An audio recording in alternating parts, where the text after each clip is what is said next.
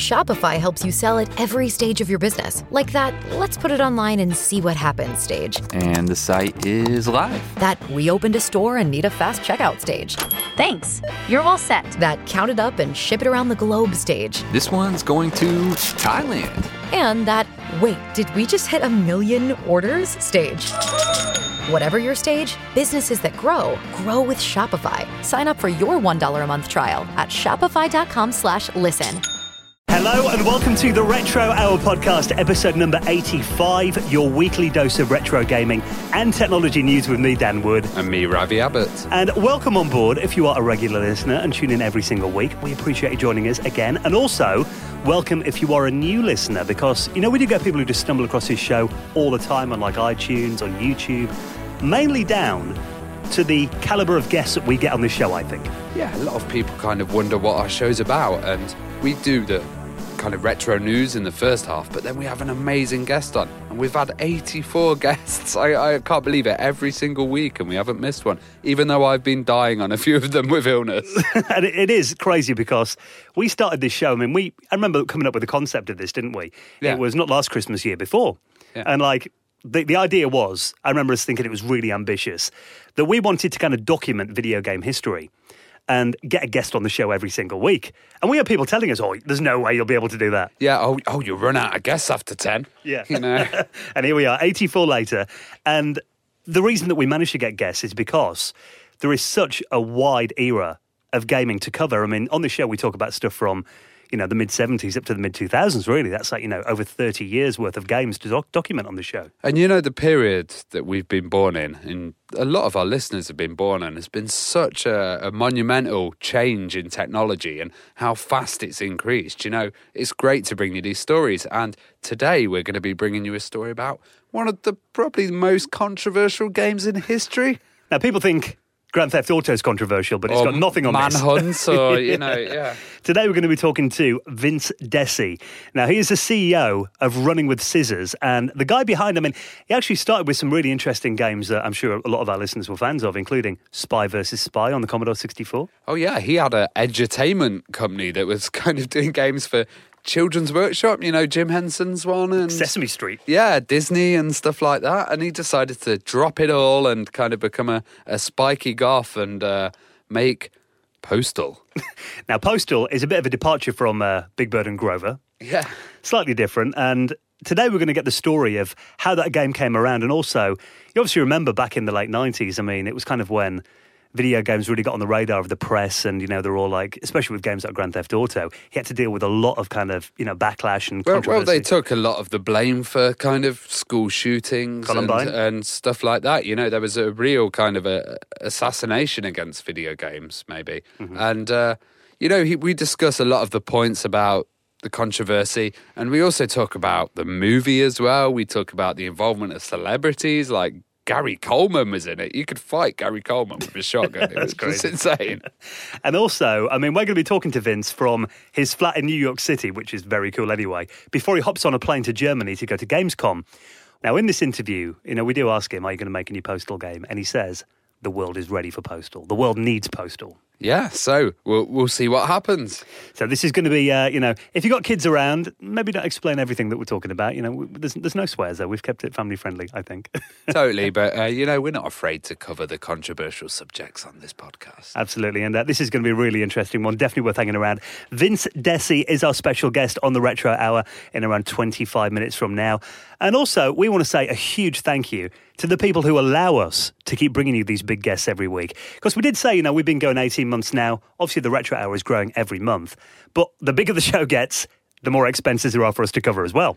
Yes, and also the more time because we have real lives, you know, and uh, this kind of takes up uh, quite a lot of our time in the weeks. And uh, I think me and Dan, we, we chat nearly every day, constantly online, just sharing notes and guessing these ideas. So our supporters are fantastic. They take that pressure off us, and we really appreciate it, guys. And doing stuff like live shows that we've done recently, and we've got more of those coming up. Oh yeah, well, we're going to be at Play Manchester, aren't we? Doing a live show. So Absolutely. So can't wait for that. It's going to be Yeah. huge.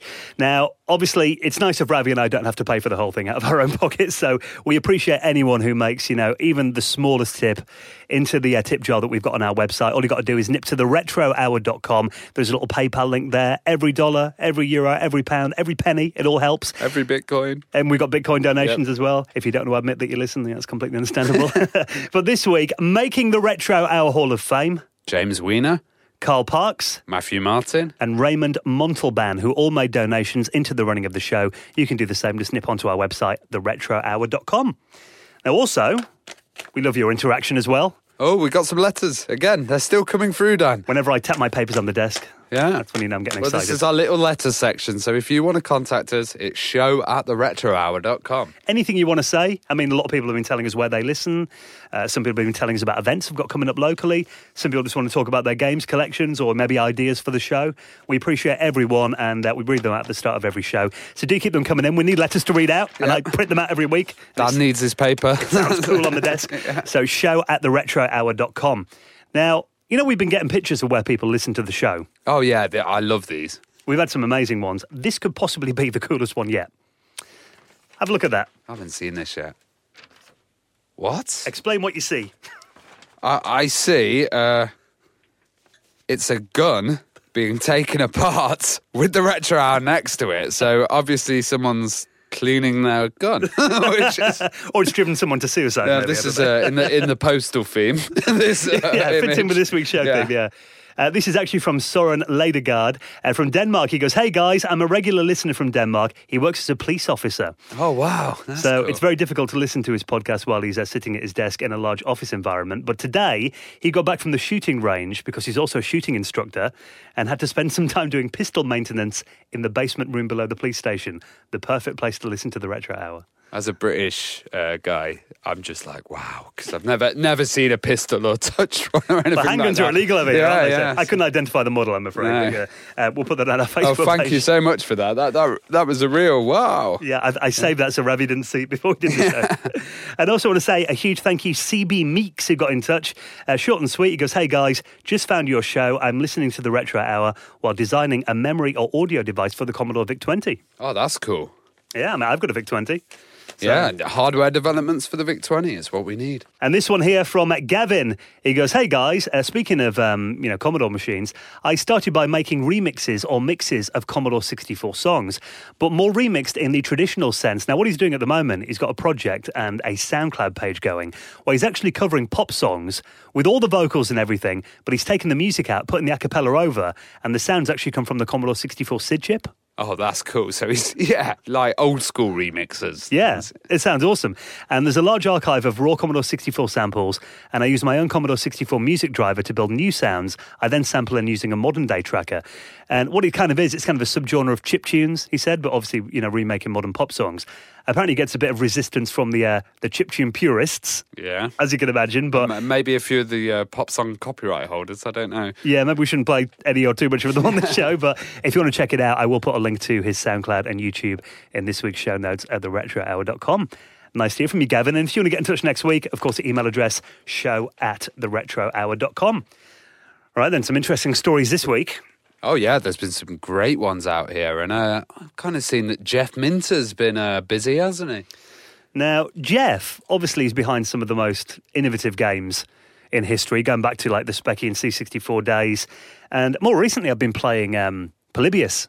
Yeah, Polybius is a really trippy kind of visual game for what is it? PlayStation VR? You're on it? Yeah, I mean, there, there's like a standard 2D version as well, but the other VR version, that's kind of the one game that, you know, my mates that might not be that into VR, they'll come and sit down, and obviously it's a pick up and play game. You can, you know, just get into it in seconds. And they're always like, just blown away the visuals on that game. Well, I even saw that Nine Inch Nails used the video of Polybius as their main video for their new track, which is pretty cool. Well, it's very eye catching, and also there are parts of that game that um, take inspiration from Tempest. Yeah. Now, obviously, Tempest 2000 is kind of. We're going to talk a bit more about the Atari Jaguar in just a second because there is some news about that this week. But, you know, I, I'm a Jag fan. I've had a Jag, you know, for a few years now. And I've always, you know, we've talked about this on the show before, that I do quite like the underdog consoles. Definitely fans of the underdog here. Yeah, I mean, I, I've got a CDI and a 3DO and all that, you know. But I, I do enjoy playing Tempest 2000 on the Jag, and I think that is probably the one title up there with Alien versus Predator that people say is kind of the reason to get a Jaguar to play that version of the game. Hmm. And obviously, even more obscure, he made Tempest 3000 on the Nuon. Yeah, that's it's really strange as well because I saw I saw the graphics of Tempest 3000. I saw it had all been redone, and I thought this is great, but it's on this really obscure system, and it's kind of hidden away from everybody. You know, It was like a DVD player system that came out in the early 2000s, wasn't it? Yeah, it really has. We, we played it actually at Play Manchester last year, didn't we? yeah, on Jeff's uh, Llamasoft store. Yeah, and he had a little um, like a, a paddle controller with it as well. He made, didn't he? So Yeah, yeah. it was actually a really good game. But obviously, with that being on the Nuon, a lot of people haven't ever played it, or a lot of people didn't even know about it really. But now it turns out this has been rumored for years. But apparently, Jeff Minter could now be doing Tempest 4000. Oh, well, it's going to be officially unveiled at uh, Gamescom, apparently. So Now, Gamescom is obviously coming up next week at the time of recording this show. And the reason this is such a big deal because um, Jeff actually did a port of Tempest for the PlayStation Vita. Now, that was back in 2015, and the current copyright owners of Atari basically went to Jeff and said, You're infringing our copyright. You've got to take this down, or we're going to sue you. wow, that's bad, especially with Jeff. You know, because he's one of the top guys. I don't, yeah. You don't sue Jeff Minter. No, you don't. He's lovely. He's got sheep. but now, it looks like the differences are in the past, and they're going to be releasing this on the current gen consoles.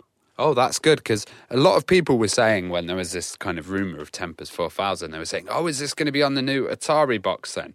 And mm-hmm. Jeff's like, I, "I'm talking with Atari, not the Atari box people." So you're right. I think it is going to go onto the other systems. Yeah, PS4 and all that, you know, Xbox One, PC. Uh, but, you know, I remember that TXK, the game he had to pull down. It actually got some really good reviews. I mean, looking at the article that we'll, we'll link in our show notes on Retro Gamer, it got 96% when they reviewed it, you know, back in 2014. So it's, um, you know, I think a lot of people have been waiting to get their hands on this game. People have missed it, you know, when it, when it originally came out. And just having a new Tempest game by Jeff Minter all these years later. It's just it's just fantastic. And the thing is as well, you know, kind of I thought it might be irrelevant, you know, because the Nuon it kind of got a bit buried and people may not remember the Tempest name, but then Polybius came out and I and I came down and saw Jeff's store and there was 10 year olds sitting there with Polybius on as amazed as the older guys and I Yeah. was like this is still so relevant this kind of gameplay because it's totally unique. And those visuals as well. I mean, it's is it ba- basically assault of the senses, isn't it? All those different like vibrant. Yeah, but it's not. It's not. It's not like texture mapped, or it's not any of the kind of stuff that you'd expect with modern gaming, dynamic lighting or anything. It's like crazy rainbow effects firing at your eyes, and you know, it's it's a total different style. And uh, I think it's great that it's coming to VR, and that also it's going to be coming to consoles as well. Well, I don't know if this um, new Tempest is going to be out on VR. I mean, you know, you may do it like you did on Polybius. But I think what's really interesting is obviously when Tempest 2000 came out on the Jaguar, it was such a departure from the original arcade game that came out back in the early 80s. yeah. I mean, he had the idea of putting like, you know, all these kind of blowing up visuals on there, putting it over a, a techno soundtrack. It's like, if there's one thing Jeff always does, he'll do something you didn't expect with it. You know what I mean? It'll- yeah, it'll totally. Yeah, it, it, it's flipping the idea of computer games around. Yeah. And obviously, I think for him to be working on Tempest 4000, he's obviously got some new ideas up his sleeve. It's not just going to be a port of 2000. Oh, definitely. So- Can't can't wait to see it. I'm really excited. And the fact that it's going to be, you know, have a big audience as well, because he got a bit unfortunate with the other ones having on the Jaguar and yeah, the Nuon. that's it. And you know, you you could play it at a show or stuff, but until it gets number one on the uh, PS4 store, you know, it's, it'll be a different story. Well, I know 2000 did come out on the PlayStation and the Saturn, but they weren't anywhere near as good as a Jag version. So, you know, it'd be nice for people to finally get a chance to um, experience it in all its glory. We'll keep an eye on that story. Now, speaking of the Atari Jaguar, if you have got, you know, maybe an overwhelming urge to play Tempest 2000 on the bus, Yeah, on the bus. Yeah. you can do that now because there is an Atari Jaguar emulator released for Android devices.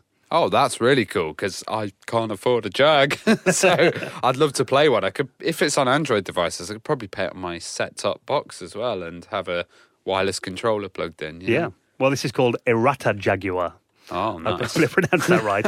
and the thing is, I mean, there have been lots of emulators for you know different consoles released on Android. The Jaguar, though, I mean, not many people pay that much attention to it in you know the mainstream kind of emulation world. It is a bit neglected, you could say.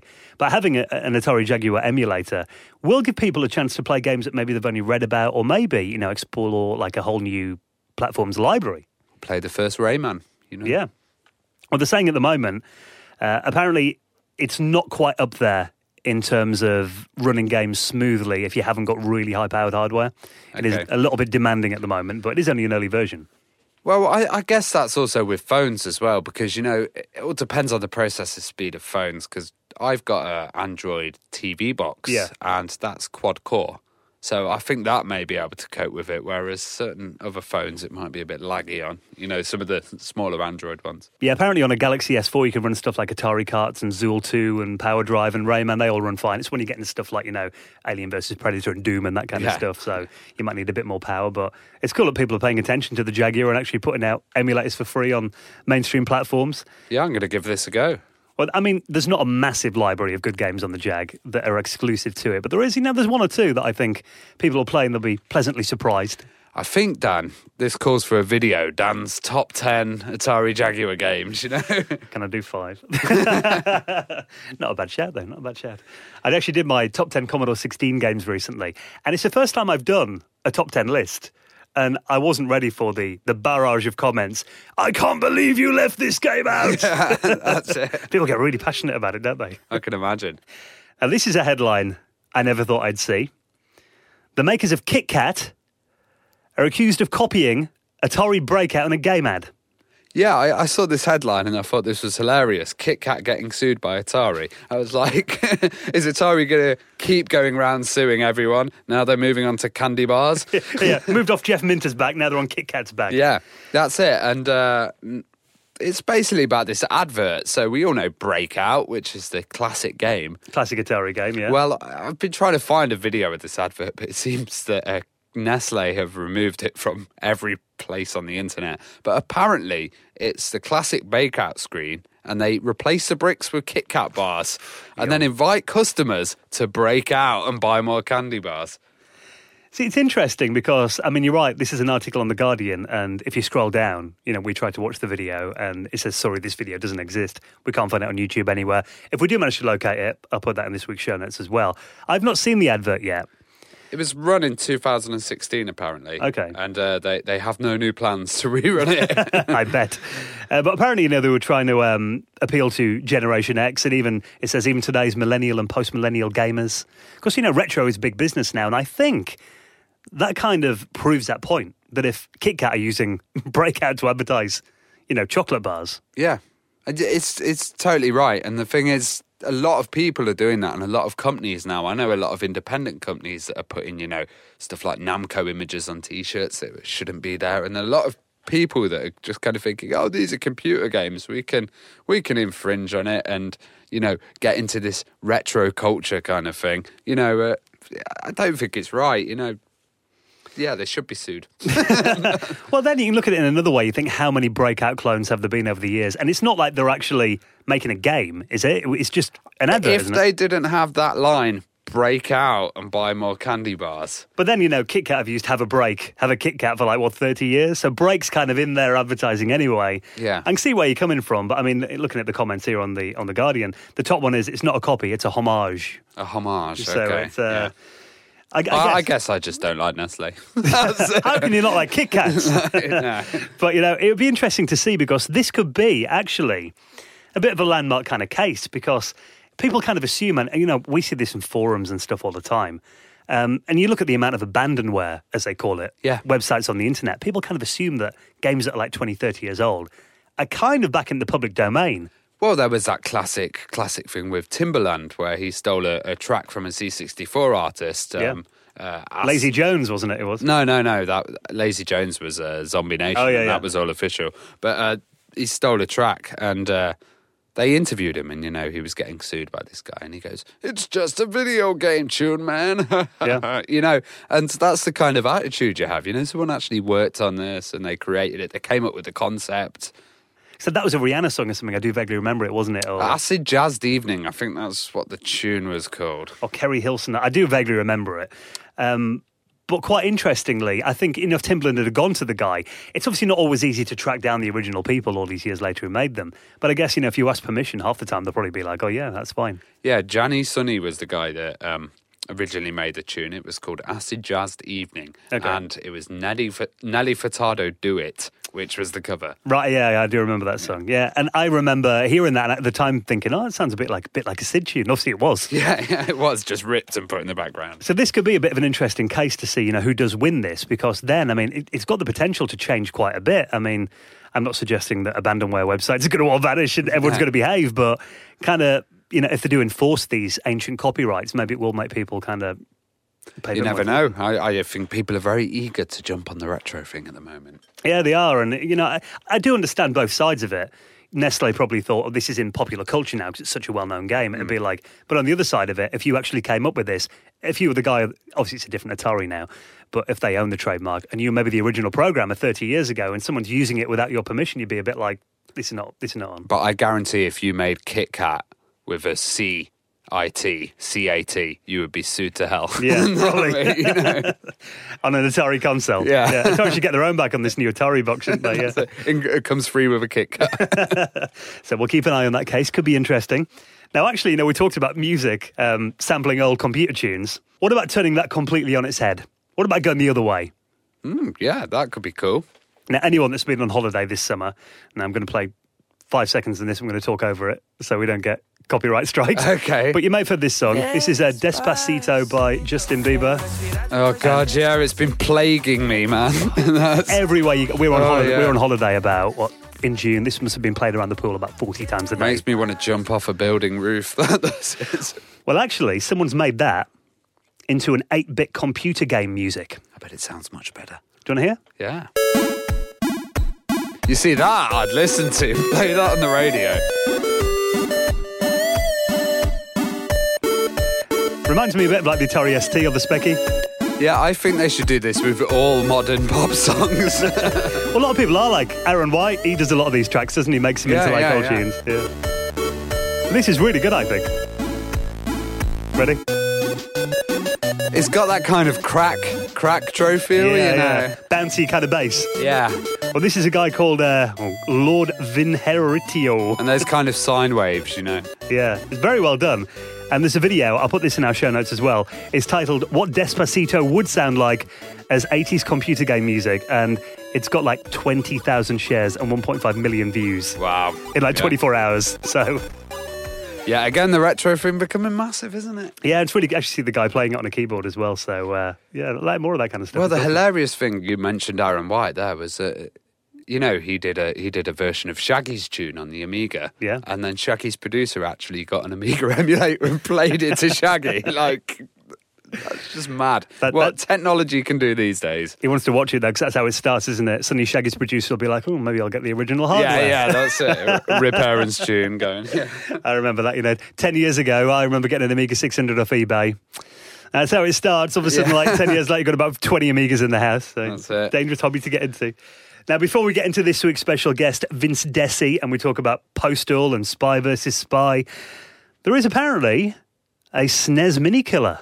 Oh yes, well, you know they're saying the kind of SNES Mini. It's been full of scalpers, and it's it's got certain things like it's got a little flap there for your uh, games, but you can't actually put them in and play them, can you? What the old games? Yeah, the old SNES games. Well, there's a new product coming out, and this is called the Supa Retron HD, and it looks like a pretty cool product. It's uh, obviously not got all your branding on it, and uh, it's kind of a different shape. It's a bit more square than the uh, NES Mini. Looks a bit more like the American one.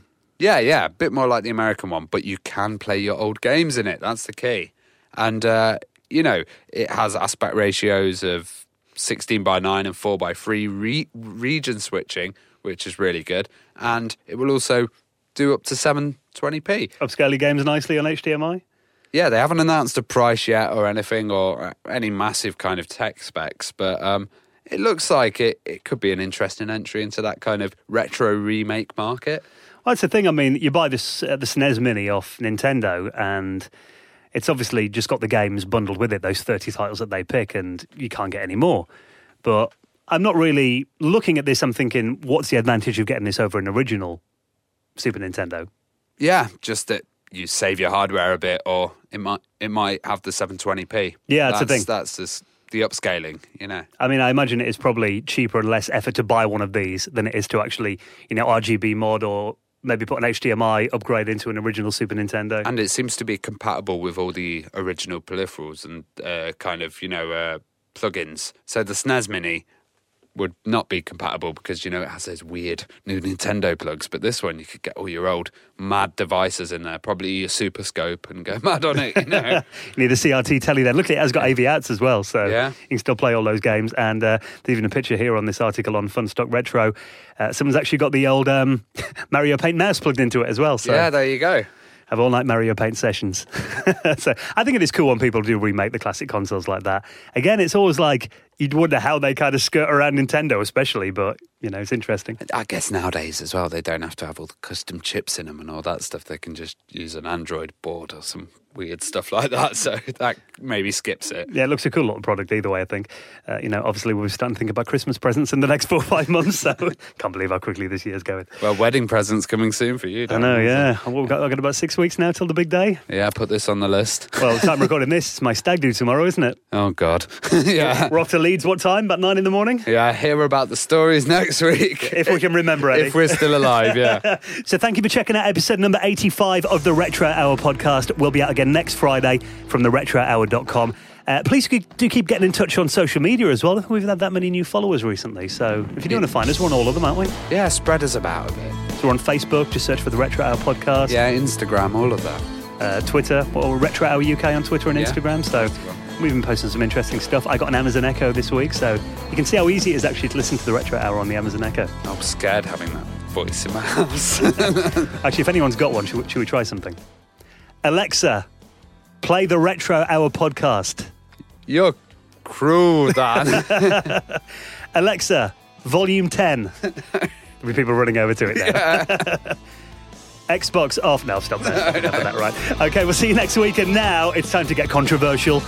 Oh, Ready? This week's special guest, he's got such an amazing voice as well. Picture this guy in his flat in New York. He's amazing. Vince Desi, the guy behind the legendary Postal, is this week's special guest.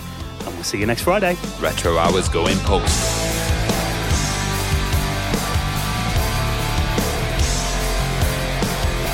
You're listening to the Retro Hour podcast, and let's welcome on this week's very special guest, Vince Desi.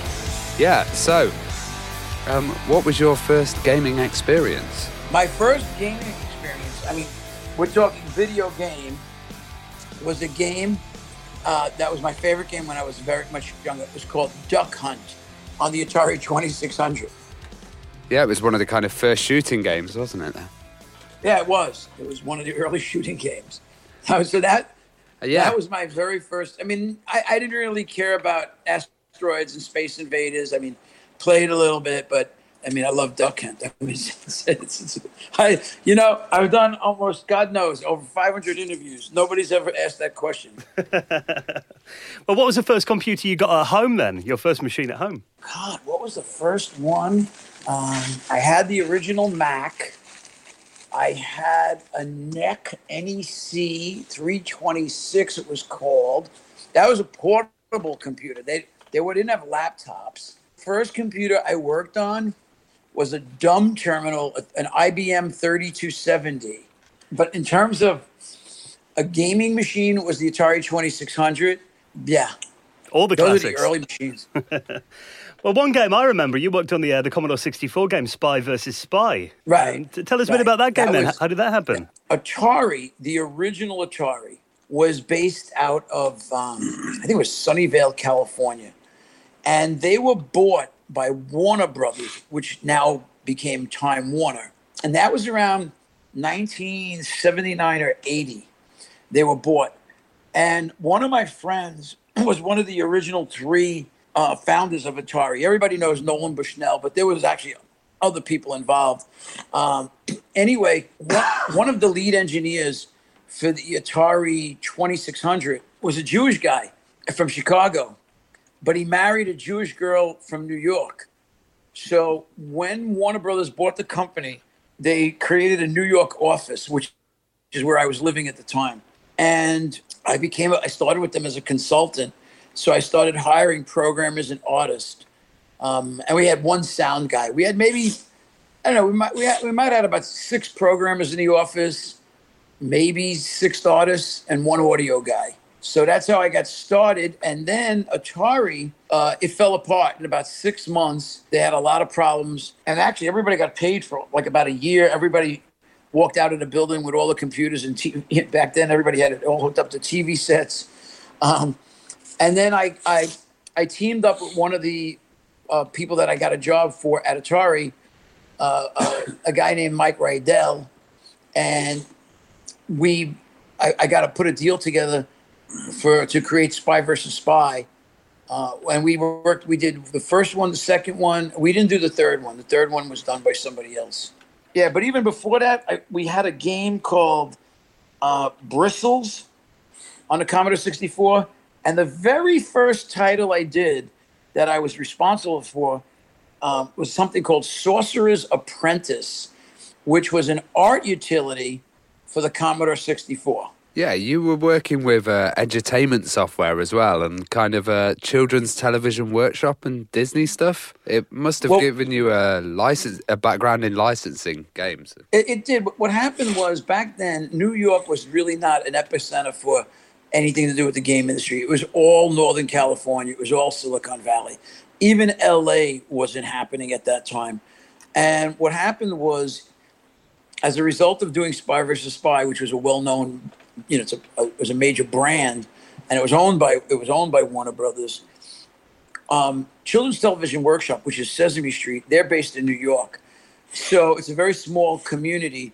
So then I, I don't remember what the first title I did for them, but we went on and you know did maybe like close to ten games for Sesame Street, uh, Bert and Ernie shit, you know, alphabet stuff, all, all kinds of stuff.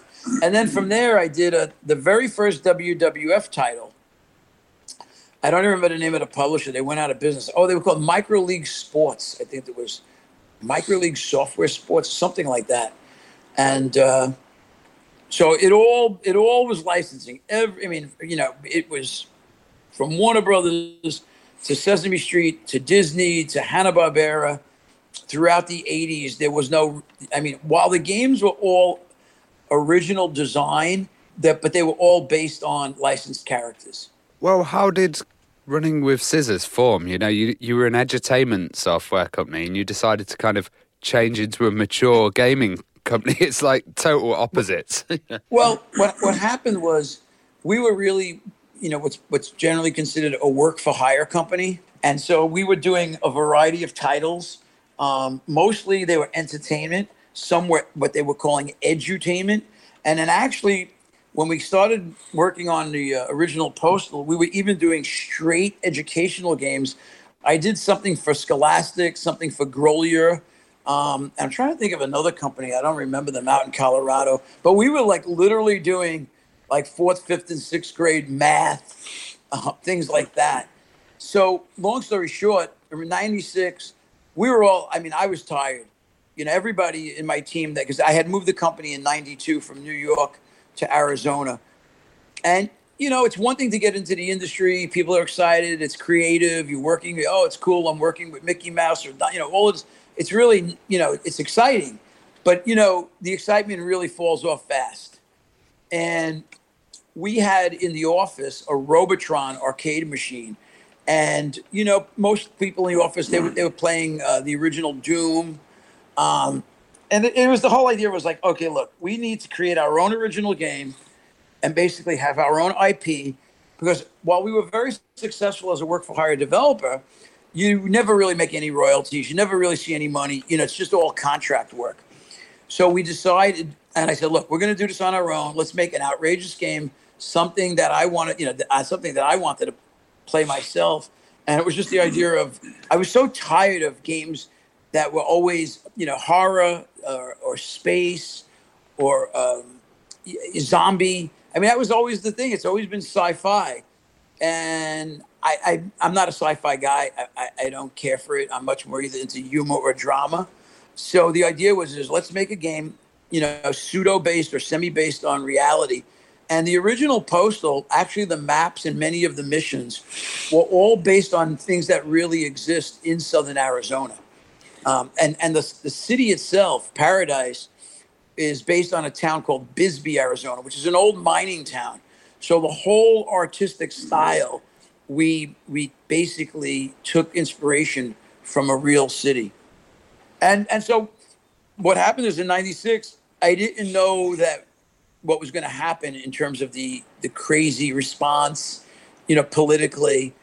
So we still had the other company that was working on education games, and that's really how we funded doing, you know, self-funded doing Postal. But after Postal came out, tremendous attention. Uh, Sesame Street dropped us. All the educational companies didn't want to, you know, they were like, look, they love us. We did great work, but they were like, we can't be associated with you because you guys mm-hmm. made Postal. And we were like, yeah, okay, fine, you know. And and that's really how it all began. We know your initial ideas for Postal. Did it change much in development to what the final product became? And what was people's reaction when you first proposed this title? It, in the original Postal, it's kind of a three quarter view, if you will. And two of the original levels are top down. There's a bridge level, and I forgot the other. But we we really just using a real town as the basis for the environment and the whole idea was is look, you're basically, you know, I don't refer to him as a white trash dude, but you, you know, you're basically a, a, a guy living in a trailer and everything goes wrong. Okay. And we, and we kept it very non-specific you know, the postal dude. I didn't want to call, you know, I didn't want to have a lead character with a name or a hero or an anti-hero. We just went for it, you know, and, and literally, you know, it was like as things were developing, it's like, okay, what else can we do? And that would be fun. And, you know, to me, fire, when I was a kid, I, I just always loved fire. And so the idea was, I said, look, you know, let's let's add fire into the game. And then I was like, well, you know, fire by itself is like okay, but what could we do? Give people, you know, make people aware of what you could do with fire. And so then I came up with the idea of the marching band, and that was pretty wild. I mean, the you know, this is 20 years ago, guys but the a reaction to setting the marching band on fire, which I loved and everybody loved. Everybody's seen it and laughing their ass off. But you know, we did get some people going like, "That's sick! You're setting a marching band on fire." I'm like, well, you know, it's a game. I think it was a very kind of reflective at the time as well. That um, kind of American, you know, teenage waste waster kind of attitude uh, with the black trench coats and the anarchist cookbook and all of that kind of stuff. It fit into that area, and well, no one had addressed it, that. You know. Yeah, no, it did. I mean, it was you know it had that certain uh, you know the whole black goth Nirvana popularity at the time, but but you know for us, or at least speaking for myself, I I you know Postal One versus Postal Two. Postal Two is obviously much more humor in your face, like slapstick. Whereas in Postal One, it's clearly a dark humor, but that's my sense of humor it's like to me it's funny. I mean I, I, always get back to it. Like look at our tagline. It's always funny until somebody gets hurt and then it's absolutely friggin' hysterical. Now in real life look i don't mm-hmm. want around the world today. It's hideous. I think if, if more people played games there'd be a lot less real violence in the world. But that's a whole nother topic. But so you know for me you want to watch you know what kind of movies you like or what kind of tv uh, you know series you, you like. Uh, you know just because it might be somewhat dramatic in a dramatic fashion, it doesn't mean it, it's not funny. And uh, one thing I loved about that game was the art style as well. You know, the kind of hand drawn backgrounds and uh, Listen, it was it was just it was, beautiful. We, we, my art director, his name is Randy Briley. He's no longer in the business. He left a long time ago. He was a great artist. I mean, he actually did an oil on canvas, gave it to me once as a gift. It's a beautiful work. Um, Randy was a tremendous artist, and he had he had that dark element in his work. And when we first started that, because before that, you know, we're using all kinds of, you know, art utilities, etc., you know, for all the, the license shit. And it was really his mm-hmm. idea. He said, let's paint the backgrounds. And I was like, that sounds phenomenal. Cause I mean, I love art and, you know, it was just another, let's do something different. You know, when you, when you worked on, I was working on games for, I don't know, it's been almost 15 years. I can't even believe that. Jesus you're working for publishers or actually not just a publisher you're working for a licensing company. The your creative bandwidth is very limited. You know everything has to get approved. I mean artistically they give you art guides you know and you, you got to follow it. But even in terms of what you could design into the game it's etc you know so being able to work on the original postal the the best part about it was we had no script. You know we we we came up with a bunch of ideas missions, adding stuff on the fly. Uh, it, it was really a fun process. Very different than the way things get done today.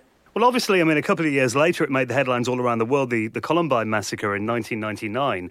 I mean, I know Yeah. Postal had been on sale for a couple of years then, but did you guys get any, like, kind of backlash off that? Well, we did, and what happened was in the very first year that Postal came out, see, we got attacked originally by what's the, the Postal Service here, the United States Postal Service, because I trademarked the word postal, so we own it. And the post office sued me. It took seven years, I won, but the FBI came after us. Um, you know, we got a tremendous amount of press, mainstream press, uh, and it was always really funny. And just, I mean, it's you know, the mainstream press was as corrupt back then as they are today.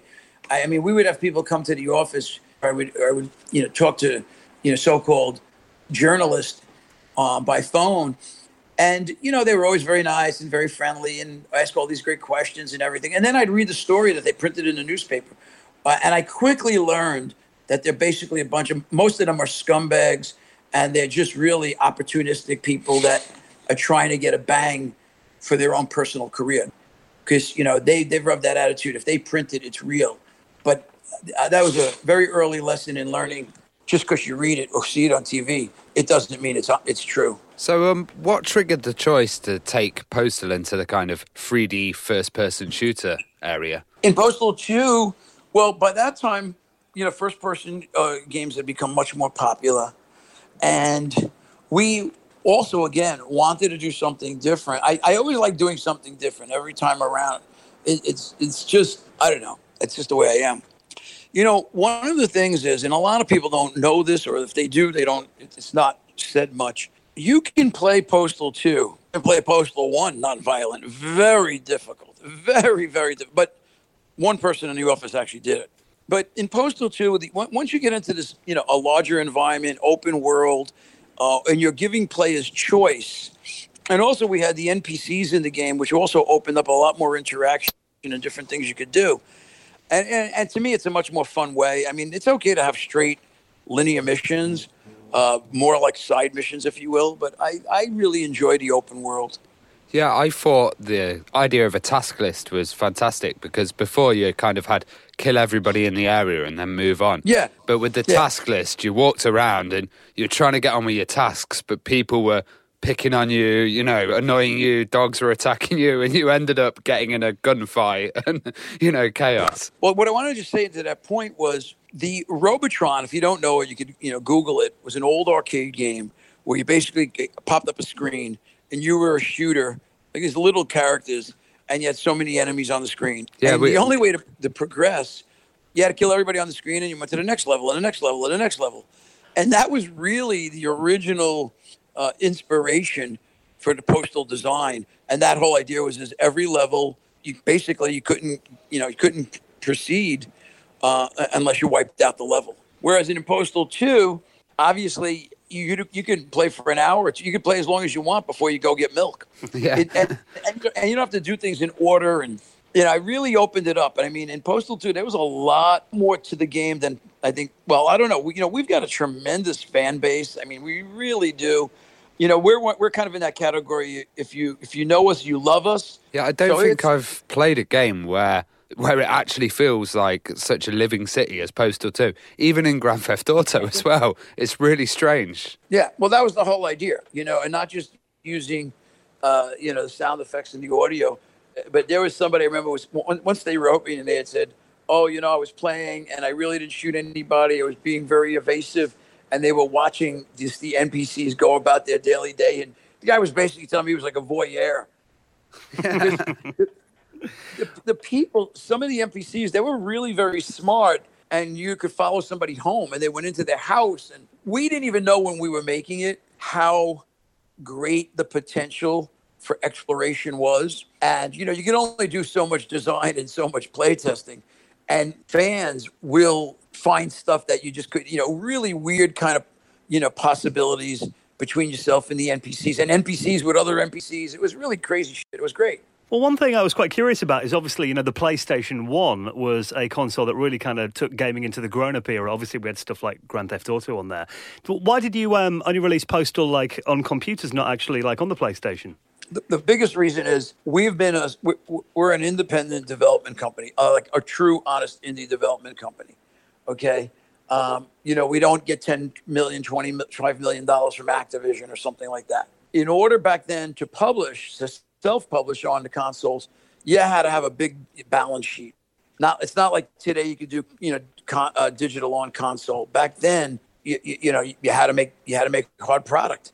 So it was you know, really something that you could only do if you had big bucks. When we did Postal 2, we had started working with a couple publishers, and their intention was to do it, but it never really got off the ground. They just never had the financial power to, to do it. How did you get Gary Coleman involved? I want to know how, how you sold it to him and what his reaction was, you know. Well, you know, first I'd just like to tell you is that he actually he was a great guy. He really was you know, when we were making designing the game and coming up with missions, and oh, you know, you sign my petition, and we had the chat and the voting, it was Bush and Gore and all that crazy nonsense. I, I don't have an interest in doing what everybody does, okay? And then somehow Gary was always in and out of the news back then because he was always, you know, getting arrested. What happened was, I mean, it sounds crazy. I uh, found out he had a, like an agent manager, and I called him, and he said, "Okay, I'll give you the, you know, get uh, give the information to Gary. I said, great. And then the uh, next thing I know, like five minutes later, I get a phone call. Hi, can I speak to Vince? And I said, yeah. This and right away, I mean, I, I knew it was Gary. You know what I mean? It's like you don't get a phone call from that type of voice uh, often.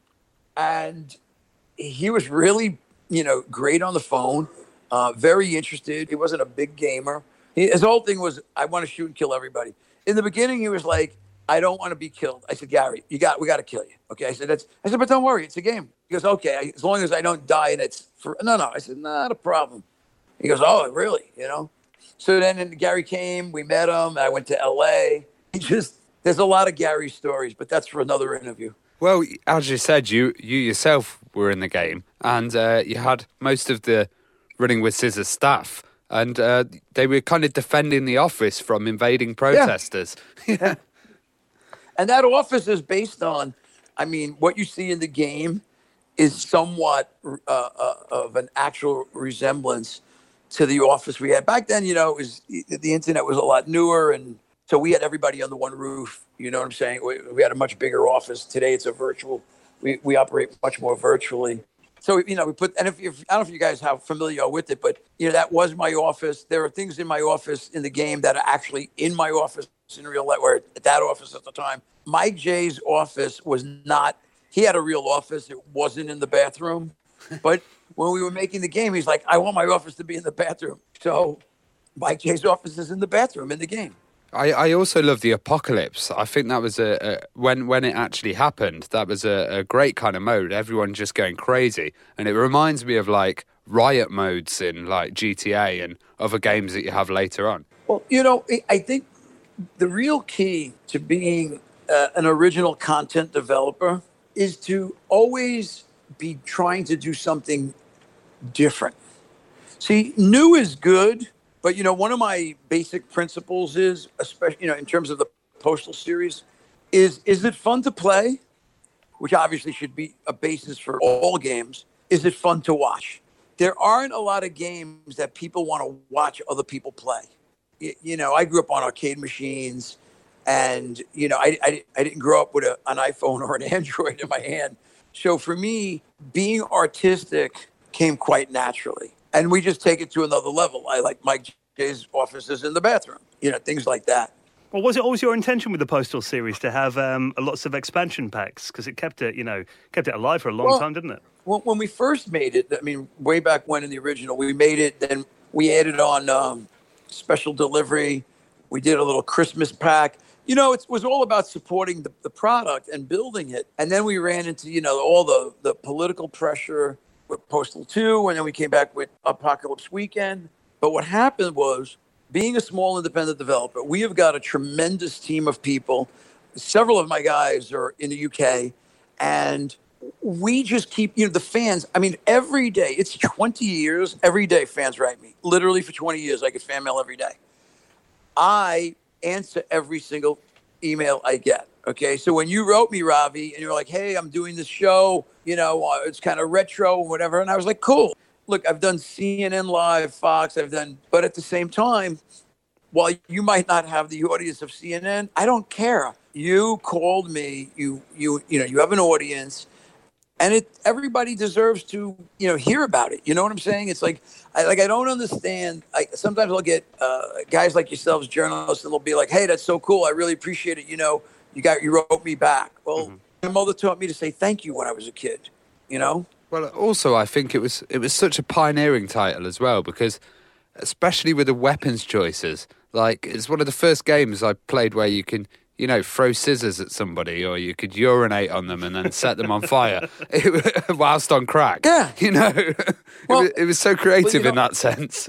Yeah, people would ask me like, "What's my favorite weapon?" I mean, well, I look obviously I love the gas can, but that's really more to do with just my adolescent.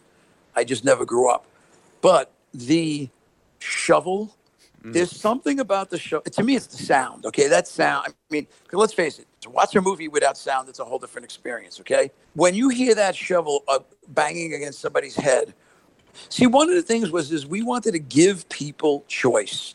Okay, and not just oh, I want to play violently or I want to play peacefully. No, that's that's fine. That's a style of gameplay.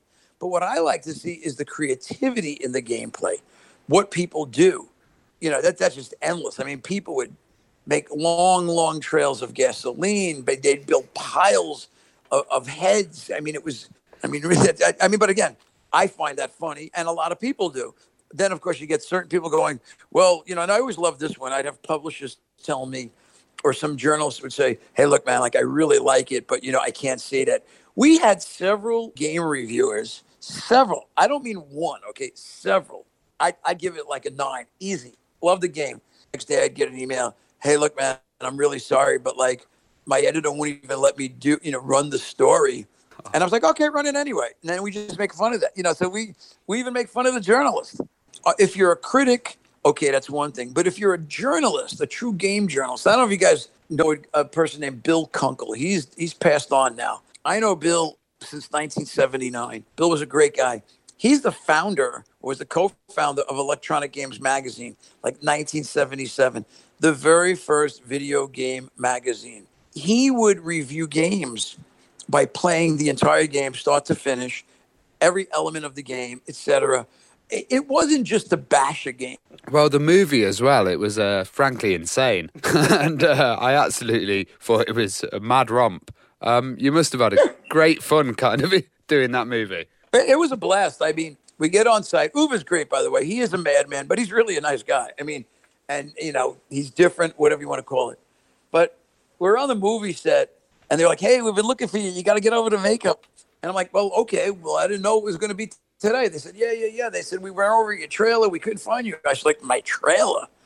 I didn't even know I had a trailer till the third day I was there. yeah, it was so cool. Like you know, you go to the trailer, it's got Vince Desi's name on the door.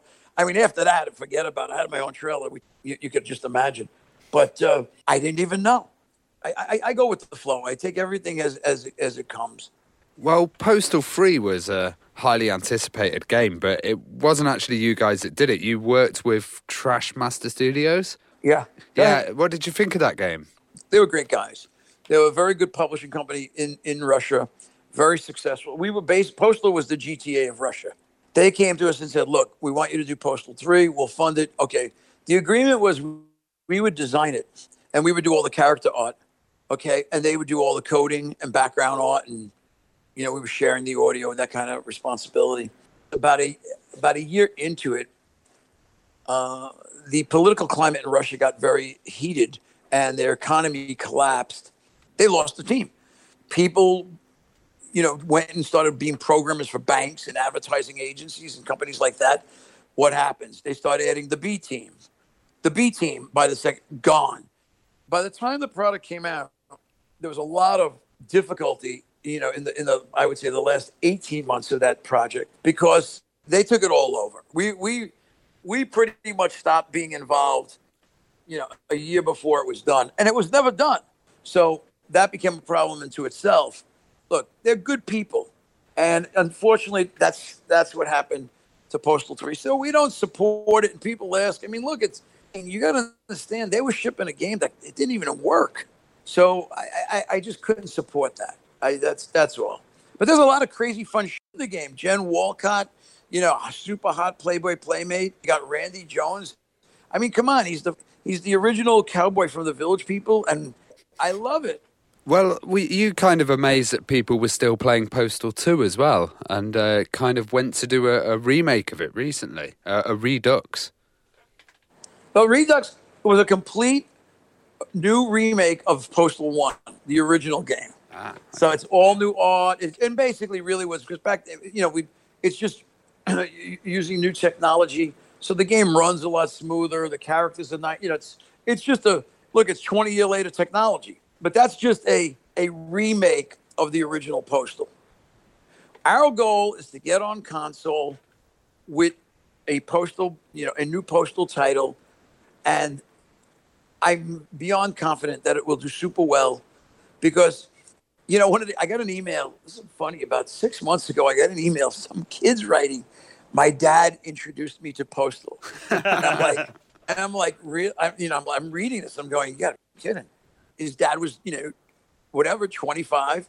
Well, the kid's 15. His father's 40. You see what I'm saying? Yeah. I was like, I was so blown away with that. I mean, but you, you know, so we really, you know, we live for our fans. Our, we, we, I mean, I know everybody says, "Oh, I got the greatest fans in the world." and they believe it and they mean it, and I'm happy for them. I not only believe it, my fans have made it reality. And, and it's very simple. Respect people. You know, we respect our fans. We listen to our fans. You know, and that's that's the key. That's really the key. And there's still a so, massive online multiplayer community for Postal 2 as well. Oh, it's. I remember when there was a thousand reviews, five to ten. There's over twenty thousand reviews. We got a we got a like ninety five percent and even on Steam, I forgot how many games there were, like gazillion games. And we were ranked 100 and something out of uh, all the games on Steam, whatever it is, thousands and thousands of games. I mean, really phenomenal when you think about that, you know? I mean, so we're good. It's all good. Well, I remember like a couple of years ago, you, you guys said you were going to release the uh, the Postal One source code, but only if someone promised to port it to the Dreamcast. Yes, somebody you know, there's a lot of people out there that are working on Postal for fun for the fans. You know, not so much to be a commercial for sale release, but just you know, a, a freeware. But I don't know. I, I, I mean, I haven't heard from the Dreamcast guys in a while. Not, not too long ago, actually. But I know they're working on it, and uh, and there's other uh, there's other folks. I had somebody not long ago tell me they want to put it on the Amiga. I was like, okay, you know, I mean if, if you can, you know, if you can get it on the Amiga, go for it. We have somebody now that wants to. That Postal 2 may come out on mobile next year. Do you, do you ever think we'll see a, a, VR Postal? Well, I would love it. We we're all VR'd up in the office, and we've been, you know, playing around with it. I mean, for us as a small indie developer, it's get very expensive to develop, and there's no user base out there and we and we do have to make our money back. We sell fun, but we have to make our money back. Well, what are the future plans for the Postal series? And are we going to get a new game? We're leaving in about five minutes. When I get off the phone, I'm going to buy the Chinese food. We're in New York at my my my family's house. Mike's here with me. We're going to eat some dirty Chinese, and then we're going to go to the airport, and then we're flying to, to, to Germany. So we th- things are coming. Postal is alive and well and breathing especially the way the world is today, the world needs Postal. I'm committed to world peace. I was a big John Lennon fan. You know, everybody has their own way of going about it, and I and I do seriously believe. I used to always say, you know, violence belongs in games. It's it's kind of like a, a punch bag, isn't it? You know, many years ago, I had a, a psychiatrist call me up. He was in Texas. We bought like a dozen copies, and he said, "Look," he goes, "I want I want to give this to certain patients because I think the whole cathartic experience. Okay, I, I mean, I was like blown away, quite frankly. But then over time, I mean, I've had people write me. I want to, you know, I was, I was at one time I was suicidal. I, I play postal, and when you communicate with fans and they become somewhat of a personal relationship. I mean, some people will write you personally. They'll start sharing more personal information. I'm a big believer in reciprocity. You get, we give our fans take and then our fans give us.